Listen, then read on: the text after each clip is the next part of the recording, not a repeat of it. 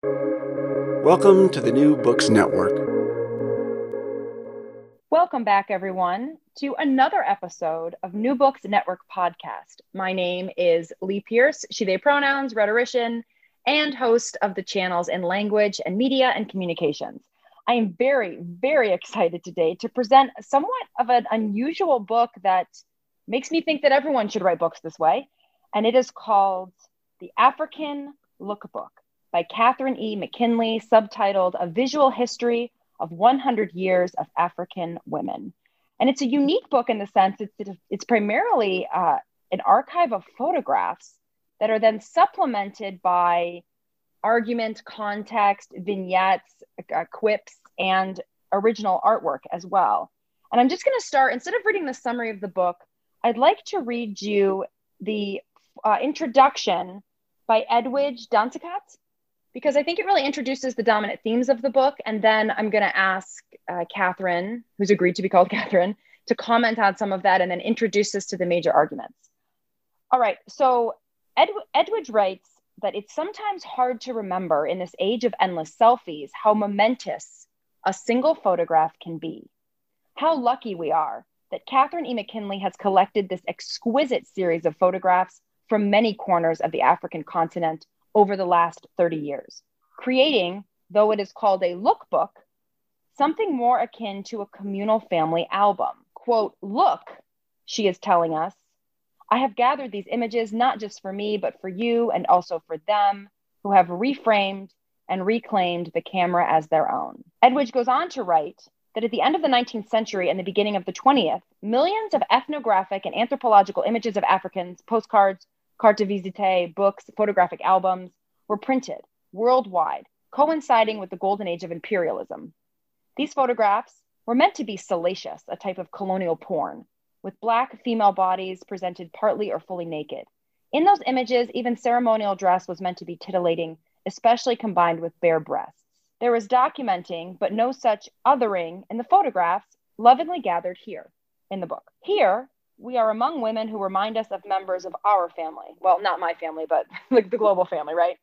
In many cases, the photographs had clearly been planned for and deliberated over. Both the photographer and the photograph seemed to have realized that they were creating heirlooms. In that way, the most self directed of these photographs share much with the selfies of today, in that we are possibly seeing exactly what these women want us to see.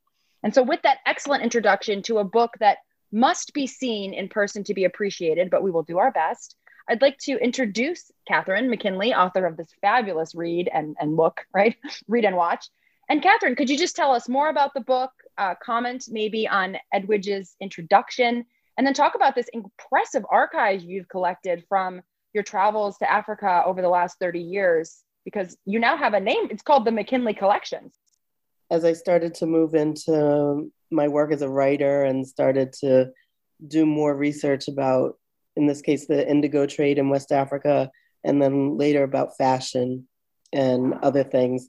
I started to rely more and more on photos, and I got curious about like when are, when were the first photos? When I realized that they were in the mid 1860s, I I wanted to see what those earliest images would look like, and that kind of led me down a path of of collecting you would meet people and at the end of spending time together they would present you with a photograph usually and a kind of you know their address and a bid for a pen pal. So there was a very healthy pen pal culture there.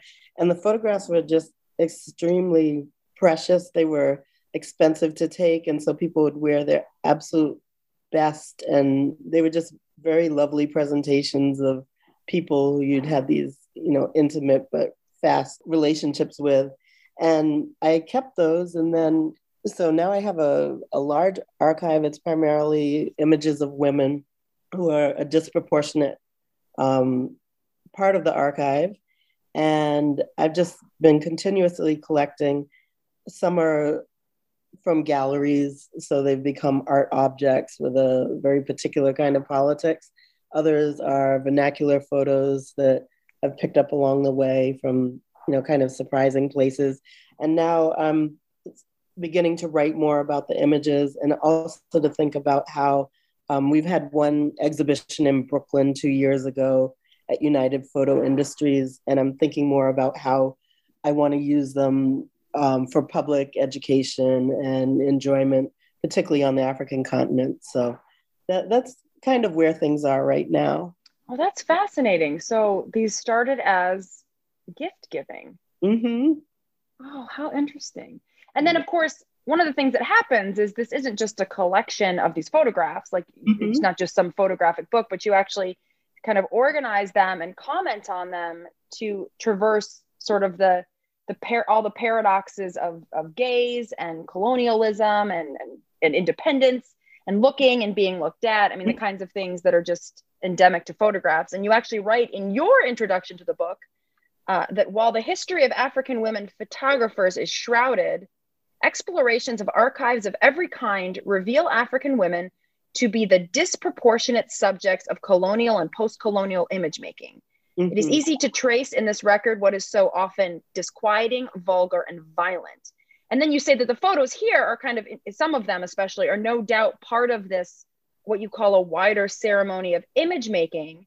But then you say they are presented so that our gaze shifts and the master story begins to fall away. And then you talk about the machinery of sewing, the role of fashion, and the role of these different kinds of gazes, because you cover what 1870 to 1970. So, I mean, yes. you can really see the way in which there's a lot of things that stay the same, but then a lot of things that are not the same at all as you move through these collections. Yes, the there's a there's really um, most people don't consider much African photography. They think of it through the National Geographic lens, mm. through you know kind of other limited ways in which it's been presented, particularly in the U.S. But there's really a enormously wide variety of photographies. The studios that opened in the er, in the mid to late 1800s were African owned, they were European owned, there were Chinese photographers, Middle Eastern photographers, African Americans, Caribbean men who had traveled and were plying their trade in West Africa. And among all of those studios, there was just so much divergence in terms of style and in terms of power relationships, etc. So my idea was really to explore what all that meant and also to privilege the images of women where they had control over their presentation and over their mm. Themselves where the photo was either commissioned by a family member or by the woman themselves or where there was a interplay between the photographer and the women that cuts away at some of that expected um, imbalance in power. So I, I really wanted to see like who are these women behind what we think we know about imagery of African women. Yeah, and that's sort of where the the vignettes are so interesting because some of them are long because there's a lot of context there, and then sometimes mm-hmm. there's there's one I love that's just an image. I think it's untitled. I think we don't know the person, and you just called it the looking at the colonial people, and that's the whole that's the whole caption, right? And this, but then there, some of them have these incredibly long histories of the photographer, the women, especially as we get into the the later parts of the collection where we we know more about the subjects. And so, speaking of which, mm-hmm. you organize it kind of interestingly. You don't organize it chronologically because your first no. period is 1900s to 1970s, which you call the African masters. Then the colonial studio um, 1870 to 1957. So you move back a little bit, but there's overlap. And then dressing and undressing is 1900 to 1940. And then you move into then this this is the only part that really is chronological, which is the much more modern period of 1957 and 1970s, where you look at independence and post dependence. So mm-hmm. that's a, I think it, it really helps the way you've organized it. So could you tell us maybe a little bit more about how you see the interconnection of the big parts of the book. I'd love to dive into the individual arguments and mm-hmm. some specific photographs, but it, I thought it was an interesting way to organize it because I expected it to be chronological. And then once again, you say, nope, I'm not going to do that. Mm-hmm. So what did you do instead, right? What's the logic there? The logic was really guided by, so there are 120 some photographs in the book. And the idea was to kind of lay out the images and see what narrative emerged from the images rather than trying to impose a lot of my own ideas on them. Of course, I am imposing my ideas on them, but sure, yeah. I'm allowing them to kind of speak to my ideas. And. Um, the idea with the first chapter, the African Masters, was to really privilege those photographs where the power imbalance was the least. So there's a gender mm. imbalance there. We have very little record of um, African female photographers, although they did exist. They were few and far between, not well documented. Um, and I wanted to let those kind of glorious studio photographs where that were more honorific or where you really feel like the sitter's um, sense of themselves is intact and, hmm. and let that frame everything that comes after it. So by the time we get to the colonial studio, and by colonial studio, I really mean all the studios that were set up under a colonial economy. So even if the photographer was African, it's still being what what happened in the studio was still mediated by these politics of the larger society. And so we have those initial images to kind of frame what comes later, where you start to see the unease and some of the um, imbalances in power, or in some cases where, like in the dressing and undressing chapter, where I really look at nudes and I look at nudity as a kind of a textile and a fashion, the way that skin was fashioned, either with tattooing or with um, with you know with cutting or other kind scarification as a as a means of clothing, not just full nudity all the time, but um, where cloth and art on the skin were intentionally put up against each other. So that that's really the that's the logic in it to say, okay, we we establish the master narrative through the master lens, the African photographers who have become part of the art world, or even if they're unknown studios, unrecognized photographers, they are working in that same tradition, and then start to move into the more difficult areas of, of what we see. Yeah, it, well, it's such a cool way to organize it because when the time periods are overlapping, you can see that it was never all this kind of gaze and never all that kind of gaze. Exactly. They were always yes. they were always dynamics of of power. Certainly, one winning over others at different times. Yes, coincide with history. But I mean, it's a really I can't believe how much you've done just through the organization alone uh, in terms of helping these images make a different kind of sense to people who might assume this to just be another oh, pre colonial, everybody was a victim of the camera's gaze. And then post colonial, everybody was independent and proud. Yeah. I mean, I have people that have told me that they have not picked up the book for that reason because they have a certain set of expectations or they flipped open the book and saw one or two images and wanted to put it back down. And so I've had to argue that you have to keep going. You know, like my intention is to really push past the things that we think we know about what this all is. Well, you also have to, because I, I do some, I'm, I'm by no means a photographer, but I'm a visual rhetorician. And so you, you ask this really provocative question at the beginning of the first chapter where you're looking at what you call the African masters, right? So mm-hmm. the, the looking on their own terms chapter, so to speak.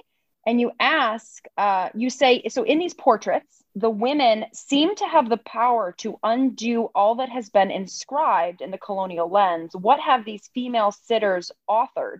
Both with their highly intentional displays of fashion and far more poignantly, with what they communicate in that brief moment of a glance that triggers the shutter's snap. Mm-hmm. And one of the things you have to do in this chapter is you really have to be willing to look at the photograph the way that you look at the photograph. Mm-hmm. Because some of them, it's an easy sell. And then others, I really had to take my time because my initial instinct was to think, oh, colonial gaze, because I've been taught to look that way. Mm-hmm. Um, but even things like some of them have a smirk versus not a smirk. I mean, it, it takes a fair amount of, of detail orientation, which you guide us through beautifully with the little vignettes and the descriptions that you add. So I really appreciate the work that you've done. And I can see how some people might pick it up and say, oh, nope, it's, it's a no go. But yeah, if anybody is feeling that way, go through the whole thing. You'll feel differently after you do all 120 photographs, right? Mm-hmm. You, can't mm-hmm. you can't cherry pick. So do you want to maybe pick one of your favorites or an exemplar from that that African masters section and just describe it to mm-hmm. us and, and make the argument because I'd love to talk about all the images, but I just feel like that'll be frustrating for someone not not being able to look. So to yeah. Speak. Yeah. Let's let's see. Um, one favorite of mine is Yeah, there's a, there's a Seydou Keita photograph. It's actually um, the first one that appears. It's on page six of the book, and it's a woman who she's in the studio. She's kind of squatting down. She has a black and white striped dress, and her hair she her head is tied. She has some kind of fancy Western jewelry on, and she has a kind of dangling pearl earring. Um, her dress is very European styled and has this kind of fancy trim, details of things that were obviously imported and would have been costly. Um, mm. Her he- headscarf is a Dutch fabric and it's tied in a style that's named after de Gaulle, the French president. And it, that style became a very popular one by Senegalese and Malian women and was a tribute to de Gaulle, the colonial chief, but it was also a tribute to the Francophone African soldiers who worked in segregated units um, during World War II and did tours in Europe and in other places, and then were repatriated to a legendary camp in Senegal on the outskirts of a military post. And they were left there for a long time, awaiting payment for their payment of their salaries. And then 300 of the men decided to strike in 1944 after sitting there in the camp for months and having wages withheld and they were they were murdered by french soldiers one night mm. in the mm. middle of the strike and so it's a example of what i like about the fashions is they're kind of they're pointing towards very complex histories although on the mm. surface we think that's a beautiful headscarf and it was we recognize it was a style of the day but women were wearing it intentionally marking both the elegance of, you know, the imagined French capital that de Gaulle represents, and then also looking at the seriousness of this kind of social history and the loss to Senegalese society and to families.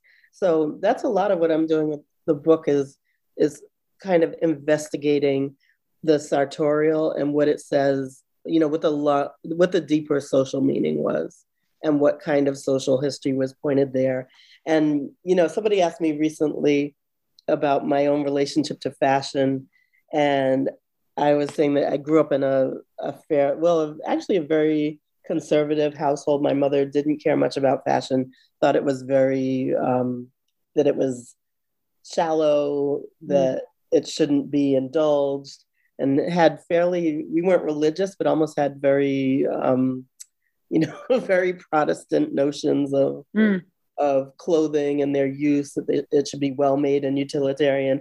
And i remember that she always insisted with me that she was a historian she always insisted that i had to look much deeper that i shouldn't care about this thing that i should look into more serious subjects.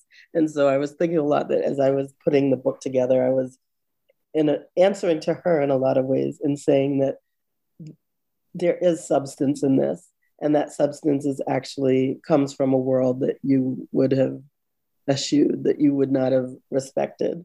So it was kind of it's very much a tribute to her and also a pushback against that notion that fashion doesn't matter well, sure. You're doing exactly what your mother asked you to do. Yep. You're just doing it with fashion. Uh, and luckily, so, she likes the book very much. So. oh, I was. That was gonna be my next question. I didn't know if she was still with us, but yeah, I, I wanted no, to she, ask. Yep, she is, and she likes the book very much. But but that that really is the intention that clothing um, for African women is quite intentional, and and it's about a highly constructed way of expressing what you see in the world and feel about the world around you. Yeah, you had you have a beautiful sentence that you write right before uh, this photograph. Um, you say modernity could live in the eye as much as in an imported luxury, in a relaxed pose, a self possession, and a certain court of the lens. And what's really interesting about this photograph is it's taken down. So she's mm-hmm. crouched, not looking up at you. She's just sort of crouched looking and the photographer's above her. So mm-hmm. there's a real interesting play on her as an object because her dress is obviously, and you also make a comment that I found really fascinating um, that the black and white stripes of the sitter's dress evoke the Quran, the infinity mm-hmm. of God. They mimic the architectural designs and complex patterning of the mosque and invoke spiritual measures of beauty, lest one become fixated on the beauty of the earthly sitter. Yeah. And there is a sense it's really not about her beauty, it's the symbol's beauty that she is the vessel for, if that makes sense. Yes, yes, I think that's that's exactly right in this photo. And you see this, um, you see the same use of black and whites and particularly layered patterning where the curtain behind them may be one black and white pattern, in the floor mm. another, mm. clothing yet another, and that that is really where you see that kind of divinity that you would see in the construction of some mosques. Yeah, it's a great. I'm glad you picked that one. It was it was one that I thought really. I can see why it was the, the opening photo because it really helps yeah. showcase the themes of this chapter and the particular studio, right? Because in that one you're looking at a studio or two photographers in particular who were p- very central to this this African masters, mm-hmm. um, mm-hmm. Keita and oh, I'm, i wrote my and notes down. Yeah, yeah, yeah, yeah. Mm-hmm. Yeah. Do and you want to do another one from this? Also, Malick. Oh, go ahead. Mm, mm-hmm, mm-hmm. Yeah, I don't know if you want to do another chapter or or another uh, sorry a photo- photograph from this chapter or if you want to move on but there's a lot in this chapter that's really engaging yeah, to look at the the one with all the portraits behind her yeah okay let's talk about that one yeah that's this 1930 is, um, mm-hmm. yeah this is um, page 24 in the book and it's a photograph by an it's an unknown photographer um, whose work is very very important it, it's been published quite a bit in some really seminal french books on african photography and it's in the collection of Alagia Adama Sylla. Uh, Mr. Sylla is an archivist himself and a painter, and he was responsible for a lot of the museum work from the 1940s till present. He's still alive and still working as an archivist informally. But this particular wow. photo is of a young woman who who's really quite famous in photography. She and her sisters were were chronicled quite a bit, and the photos have become very famous. But in this particular picture, she's sitting, she's in a sitting room, and she's seated with other portraiture behind her on the wall in kind of elegant frames. And this was taken roughly 1930. And I like this photo quite a bit.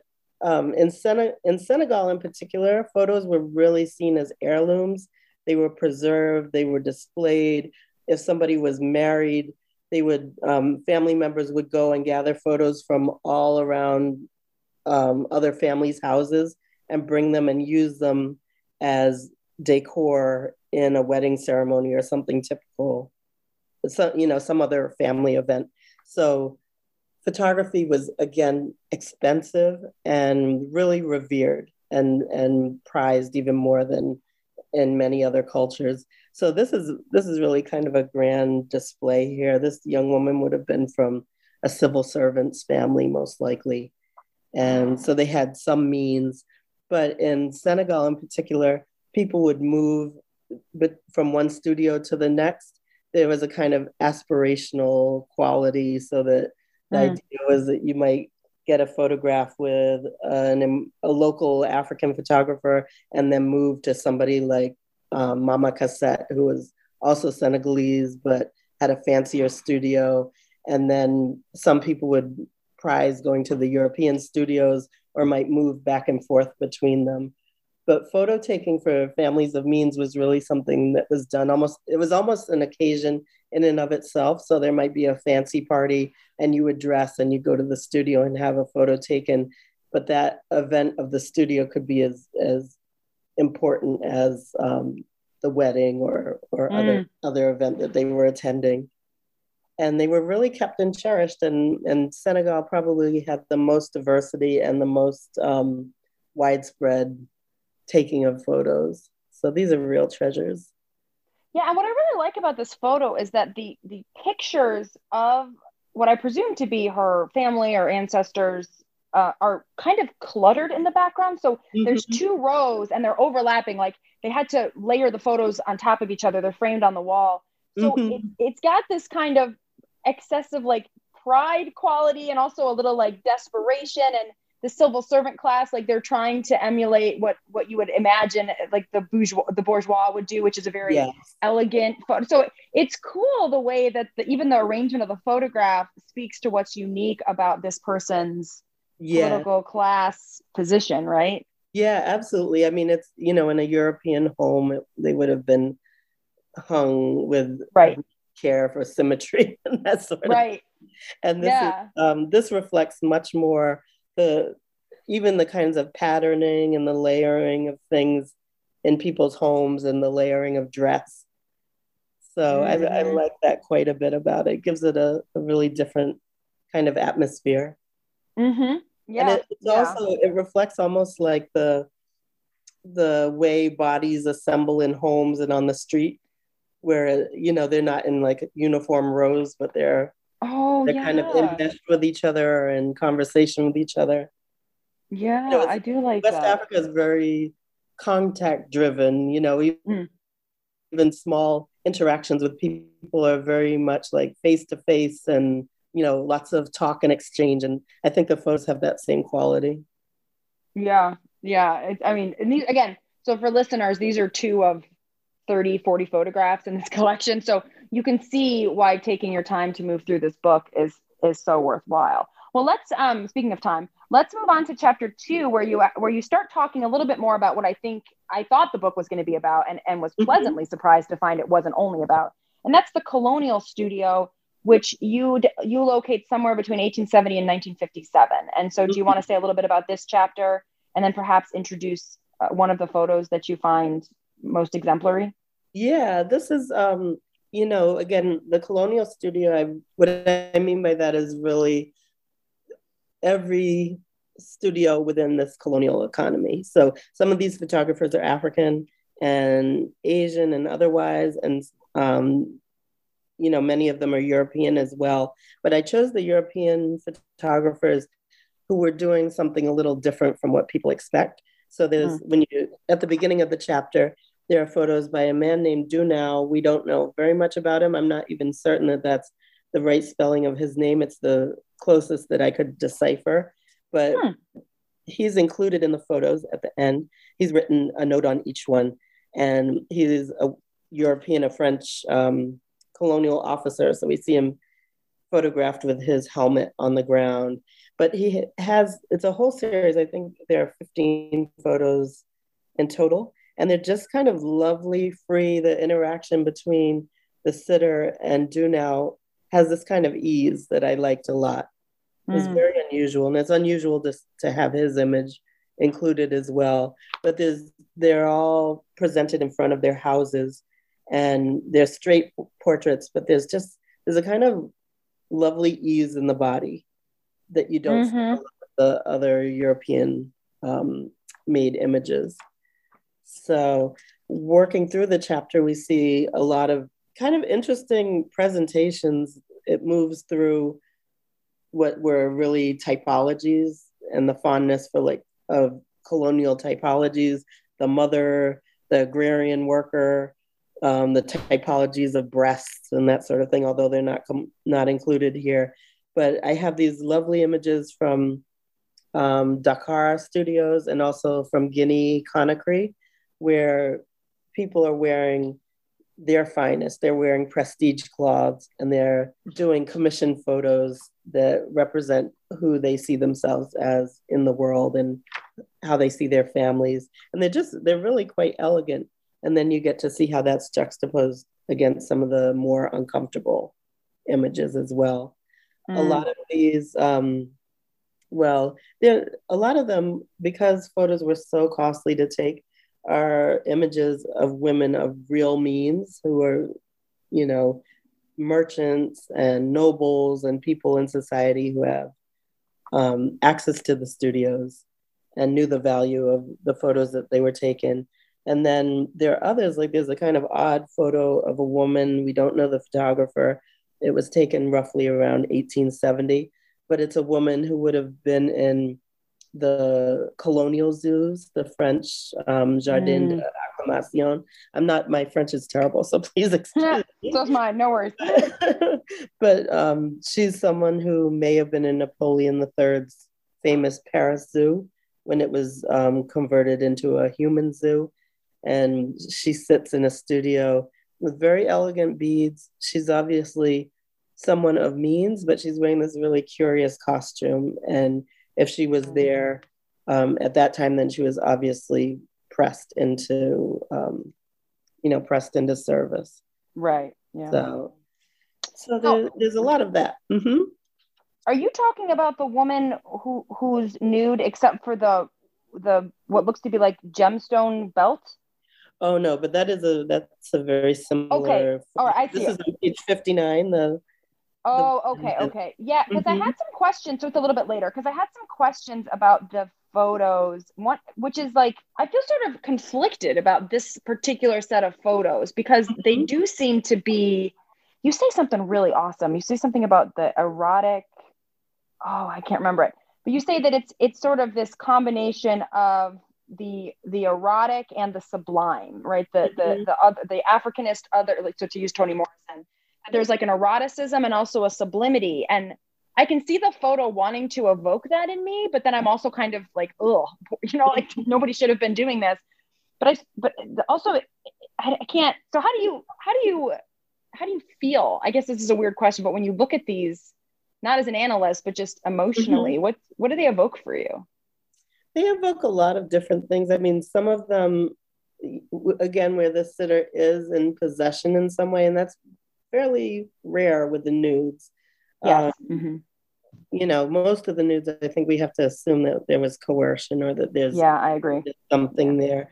Um, you know, it's troubling because I see them for what they are, obviously, and at the same time, some some of the women are so they're so beautiful and there's yes. so much complex emotion in their yeah.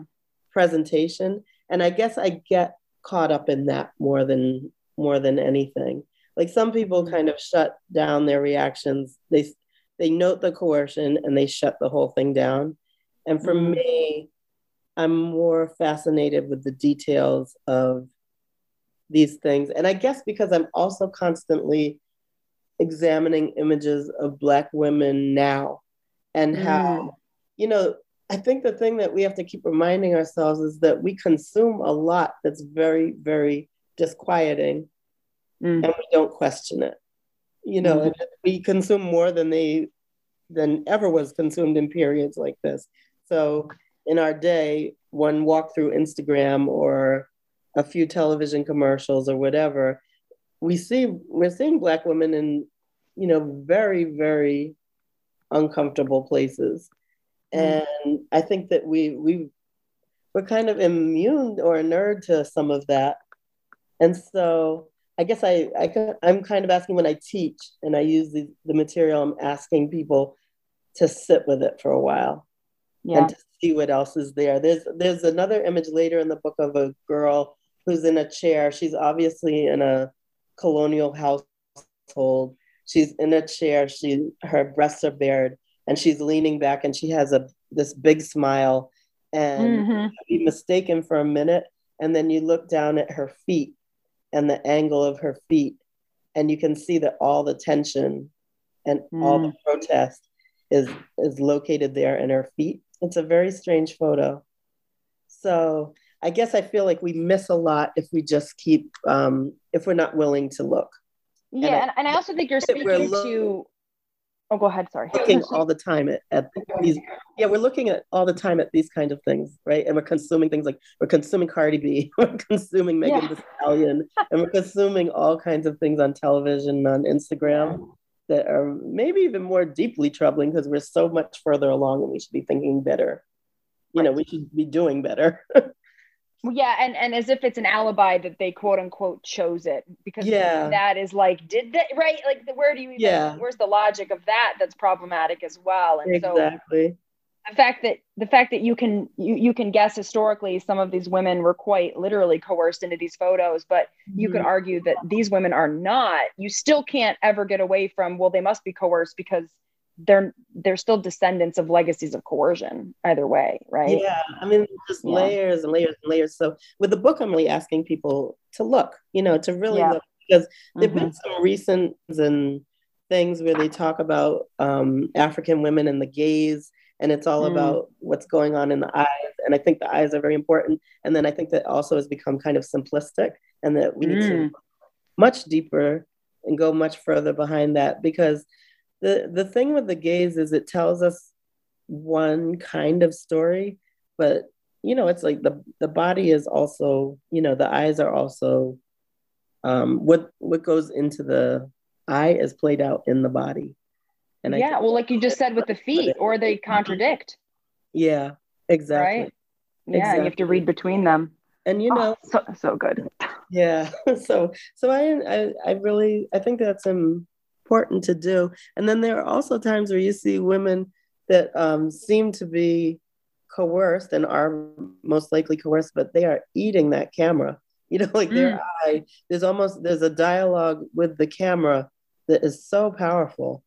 That mm. and I saw that I was shooting a little bit in Namibia with Thabiso Sekgala, who's a photographer. He died a couple years ago, but we set up an ambulance studio in Namibia, and we were doing these really interesting street photographs with women. They were around oh. fashion and around, we're also examining the legacy of the genocide of 1904. Mm. And again, it was just, um, I expected one thing because we all have kind of a script in our head about what happened with colonialism and the camera. These women were, you know, they, they were second generation genocide survivors and they were just they were eating his camera. He's a South African man. There were also kinds of power dynamics that a lot of people would not have expected. And there was also a way that they were just, they were dominant to him. You could almost feel him step back. Mm-hmm. Mm-hmm. So I think there's a lot, you know, there's a lot to look at. Yeah, I, there really is. And then then you even get into the issue. So you'd mentioned in the beginning that that of, of skin as the first cloth or skin mm-hmm. as a kind of cloth. And so we really get into that extra layer of detail in chapter three, which you title dressing and undressing. And so how how does how does sort of cloth and skin come complicate the or not complicate, but just nuance the previous two chapters in chapter 3 mm-hmm. Well, um, okay, the probably the most uncomfortable photo for some people is it's on page it's on page 129 it's a woman with a fairly masculine body. She's wearing some kind of funny brooches and she's holding a cup uh, like a bowl. Mm. using it as a mirror while she ties her head. And she has on a lovely earring. And she has also these beads at her, you know, just below the knee at the top of her calf. And her back is turned to us. And the, this photo is really wonderful to me because here's a obviously a European photographer. He's making this nude portrait. She there's something, you know, just thoroughly abject about this woman. Uh-huh. And yet his eye is on her body. And the first thing that I recognized about her was the the beads at her knees. Mm. They're, they're, costly beads, and they were worn by women at their knees to to shape the calf and to accentuate the shape of the calf, which was one of the most erotic zones of the body. Oh, so this photographer has his eye on the use, you know, like the usual places that the eye is supposed to go, and then here's someone that's representing their their beauty in a very different way. And so I think like, how did she feel about herself? And how did she feel about representing herself in a, in a way that was erotic? Mm. And what were the things that would have been important to that for her? So uh, it's a kind of twist on the narrative of it doesn't take away from the issues of power here, but it's a twist on the narrative and what we think that we know about that. So the colonial photographers were all about the breasts you know, the European colonial photographers. African photographers never. I don't think I've seen a single shot of a bare-breasted woman. Oh, fascinating. I really haven't. If someone finds some, I would love to see them, but I have never seen one. And it's almost like a, a mismatching of cues, the things that she's signifying and projecting, and what's mm. seen. So that that's why I like this photo a lot. Oh, it's incredible to look at these through your eyes. I mean, I almost wish I'd looked at them once without reading, Mm-hmm. and then once again with your brain and eyes, because it really would be interesting to see what I saw or didn't see prior to. And also, you know, I'm white, and and and that ma- right. I think that matters too, because I think you look Mhm. at these differently if you don't have ident if you don't have strong identification. yeah, I would You know, think, it is. you know? And it also some of it is just really study. You know, I wouldn't have known. Most people don't even see the beads at her at her calves. Yeah. Would have known the meanings of them. mm-hmm Yeah. It, I mean, it, it's just such a good book. I can't. I know. I, I need to stop fangirling over the book and be analytical, but I'm not. I'm not good at it. and do you want to say anything else about this particular? Because you end with kind of an uh, you end with kind of an interesting photo too that reminds me of the one we just talked about. So the one on page 151, which is uh, what what like a lounge pose, but again taken from behind. So you do see Mm, sort of the very top of this woman's breast because she's turned toward the camera, but yeah, she's not again she's more looking away. She's but she but the thing that about this photo is she's not looking back at herself which i thought changed the previous photo a little bit because we're looking at her back. She's looking away from us but she's looking Mhm. at herself in the bowl. And this woman is just kind of like staring into her like toward her knee is kind of what it looks like yeah. But I mean, just- she she looks very directed. You know. yeah that's The yeah i agree very directed. But these Yeah. like these Ados photographs, the photographs from the back are a particular colonial legacy. Mm. And you see with some of the um, and I think it comes out of the whole the work of cataloging. And you know, there Mhm. was a kind of directive from the top colonial officers that the camera should be used to catalog, divide, and conquer.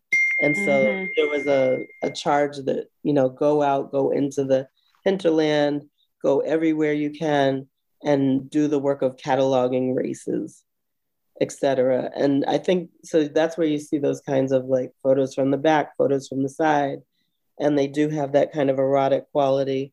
Later on um, in the 50s, going, you see some African photographers take up the whole Ados vernacular, and you, Mhm. you'll see Malick Sidibe has a lot of those photographs of the back. There are other photo other photographers who did the same, but um, what's very very different and really interesting about that is that for most African women, you know, Europeans put everything on the breast, and Africans put everything on the buttocks. Hmm. And so when you see, it's a different kind of eroticization. Mm. So and the the lens moves to a different place, and it's not. It's more celebratory. So when you see people's Mm. back, it's more kind of celebratory thing, like a woman with a good behind is not just. It's not just an erotic thing, but it's an idea of strength. There's a kind of appreciation of beauty. It it just takes on different meanings, and it's Mm. not necessarily like a strict eroticized gaze at a woman's behind. Yeah. Whereas in the colonial cataloging, there's like endless breasts. They're eroticized or they're made into these objects that are um, like disgusting in some way. Right. Right. Or yeah. hmm Yeah, they're like malformed and, you know, all of these kind of pejorative things. As if as if any woman has breasts that aren't. Yeah, it's like it's such a it's such an it's yeah but i mean you know looking back it's always easy to say oh look at all this and you make that comment you say that these photograph these photographs the, the ones that were taken by the europeans we have to remember they weren't just they were intimately tied to pseudoscience essentially that justified Yes. all yes. kinds of racism and so I, I, that was a good point to make because sometimes you kind of get in these archives and you forget these became scientific evidence which looking back now seems ridiculous but it was it felt so true back then and it was so such a tool of oppression then all of a sudden at the end of that chapter as we move into the last chapter there's suddenly this photograph of what i think is roughly the 1960s 1970s of these three clothed women they're modern they're looking at you they're out they're different expressions so you can tell we're moving into a new kind of so you make a very a, abrupt transition that Mhm. really helps to shape the argument that emerges in the final chapter about uh, independence, post independence photography and fashion, 1957 to 1970. So tell us about that and the aunties Uh, and are then we, maybe some are of we on 163?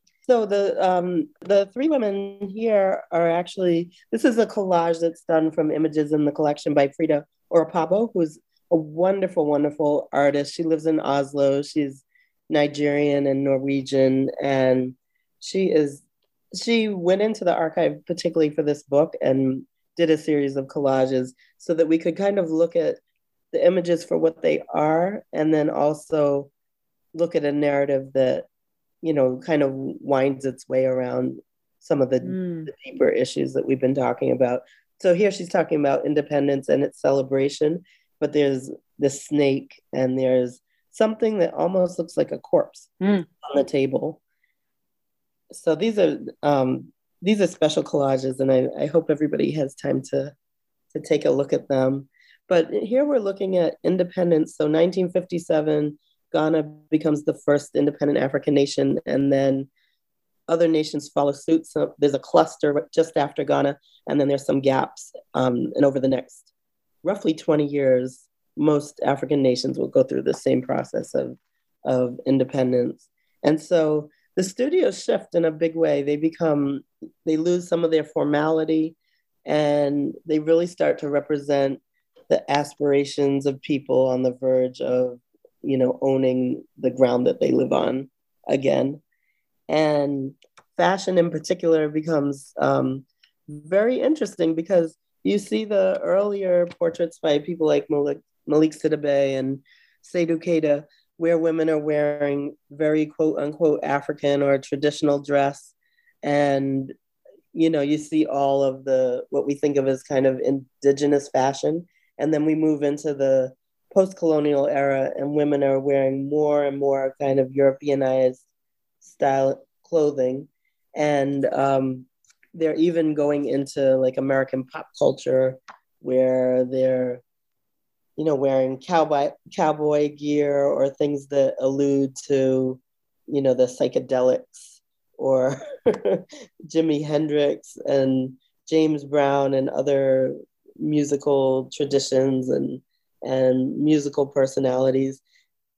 And people start to ask, they look at the surface of those photos and ask, well, how is what what has been lost or what's spoiled with independence that people are wearing and moving towards American culture? And Mm. the truth is that people are taking, you know, Africans of that era were sure they were part of a, a global economy, even though we don't we think of globalism as something more recent. And they're taking the kind of signs and symbols of what is American or what is European and turning them into their own expression of what is African. And it's something Mm. that you can kind of lose if you just stick with the surface.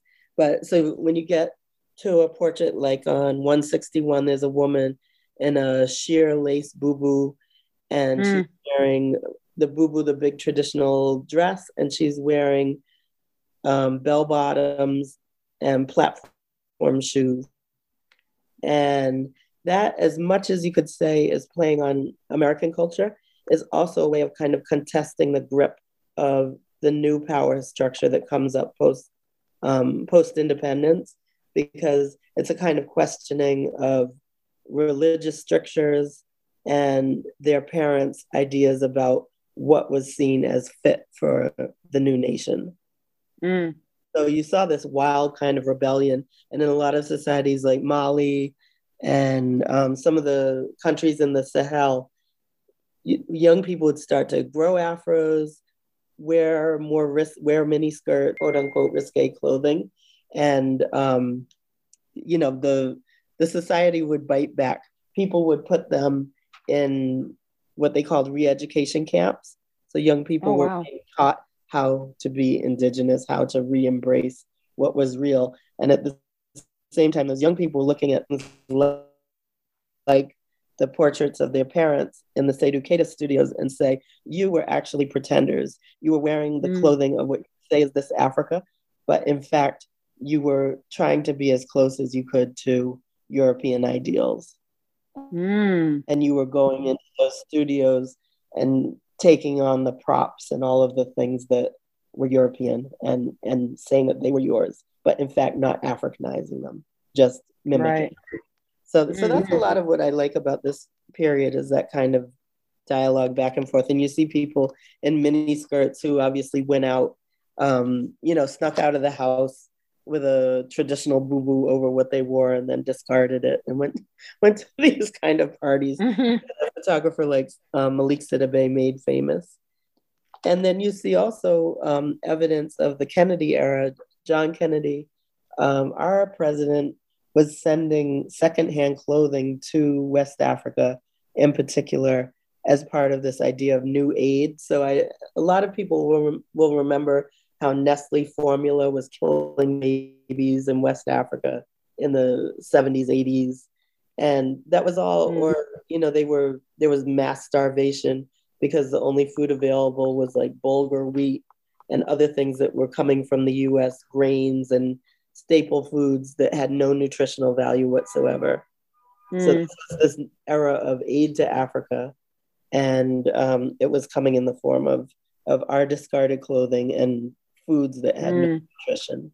Like the it's such a I mean a whole century. Uh, you I mean it's a lot packed in to a 200 page book to cover yeah, this much history and you do it i mean it's so effectively done through the clothing shifts right because visually so much of that work is done that you don't have to lay pages and pages and pages and pages of context because you can see it happening right in the photographs yep absolutely yeah. There's so much more we could talk about is there anything else you want to highlight about the book or tell us about upcoming projects i know you've got a virtual speaking tour going on so mm-hmm. anything there you want to leave us with before we wrap yeah, there's there's quite a lot of um, activity going on. You can if you go to my Instagram, the McKinley collection with underscores between each word, um, you can keep up with the virtual events. And we're just, you know, I'm hoping to pick up on some of the the um, plans for exhibitions here and in West Africa that started before the pandemic. And otherwise, mm. I'm enjoying this. I'm loving conversations like this and the interactions that I'm getting from readers. It's really been a lot of fun. Well, yeah, and you've been everywhere. I, I asked if you were on Twitter because everyone's tweeting about you, but you're not. And you had a piece come out in the New York Times, and yeah, it's been great. It's yeah, no, it's been really such- fantastic, more than I could have ever imagined. Because um, unfortunately, African subjects are still very much sidelined, and you know, in publishing and in our culture. So I can't thank you enough for the book. And I just again want to remind readers uh, that, that we've been speaking. Well, I've been, I don't know why I said the royal we, but I've been speaking with Catherine E. McKinley, author of the African Lookbook, a visual history of 100 years of American women. I cannot urge you enough to get a copy of the book. Uh, but if you're not interested, because you know maybe we've we've sated your appetite, it's a really awesome thing to request or even better purchase a hard copy of the book to make a donation to your local library. Uh, libraries don't have a great budget. Bloomsbury Press, that published the book, does an excellent job. The work should be rewarded. And also, we want to get this into circulation for other folks, right? You can imagine how awesome it would be for a Instagram obsessed young woman or to walk in, pick up this book and start to flip through and, and how much it opened, it's opened our horizons in just an hour. So imagine if we could get this book into more hands. And so one way to do that is buy your own copy, but another way is to donate one, especially to libraries that need more of this kind of work. And with that, uh, we had discussed maybe Catherine, people could connect with you on Instagram mm-hmm. at the African Lookbook. So the underscore African underscore lookbook, which I've also linked in the show notes. And you accept direct messages. And also the uh, your website is also in the show notes um, if anyone would like to, to contact you there. Yep, absolutely. I'm happy to hear from people. Terrific. Well, thank you so much for coming and again for the book. I mean, it's thank just you for having me. Thanks for yeah being such a great host. Oh, yeah. Well, you're welcome. It's easy when the books are this good. All right. Well, thank you, Catherine, and thank you, everyone listening. Stay safe, keep washing your hands, wear your masks, and stay tuned for another episode of New Books Network coming soon. Bye bye.